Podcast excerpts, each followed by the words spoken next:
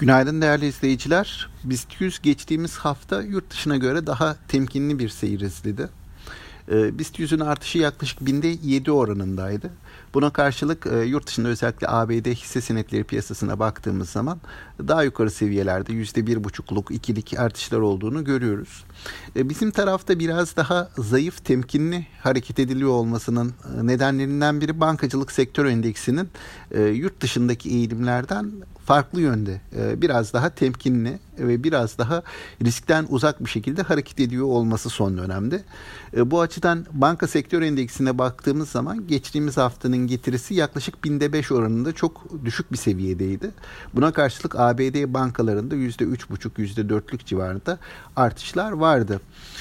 Şimdi bankalar tarafındaki hani nispeten bu zayıf ayrışmayı değerlendirirken hem beklentiler hem risk algısı ön plana çıkıyor diye düşünüyorum. Beklentiler derken de işte e, faiz marjı üzerindeki baskılar nedeniyle ilk iki çeyreğin kar beklentileri biraz zayıf e, olacakmış gibi görünüyor.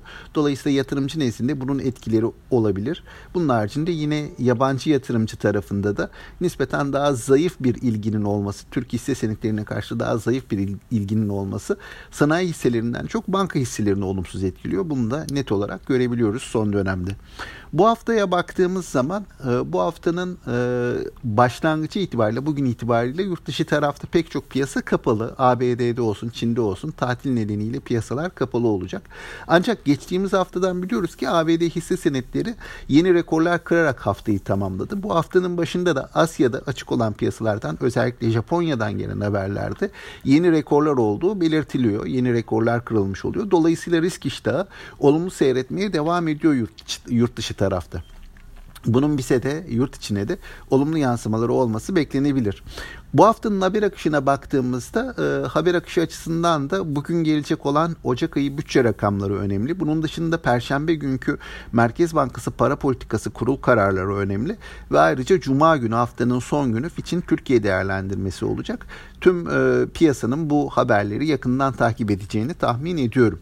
E, haftaya nasıl başlarız diye baktığımda yurt dışı taraftaki bu iyimserliğin bize yansıyacağını düşünüyorum. Ancak geçen hafta olduğu gibi yine bizim tarafta biraz daha temkinli duruşun ağır basacağını e, bir miktar bizdeki artışların hisse senetlerindeki hareketliliğin yurt dışına kıyasla daha temkinli bir duruşa işaret edeceğini tahmin ediyorum. E, hafta başı itibariyle genel görünüm bu şekilde değerli izleyiciler. Gün bitiminde tekrardan görüşmek üzere. Sağlıklı, bol bereketli, kazançlı günler diliyorum.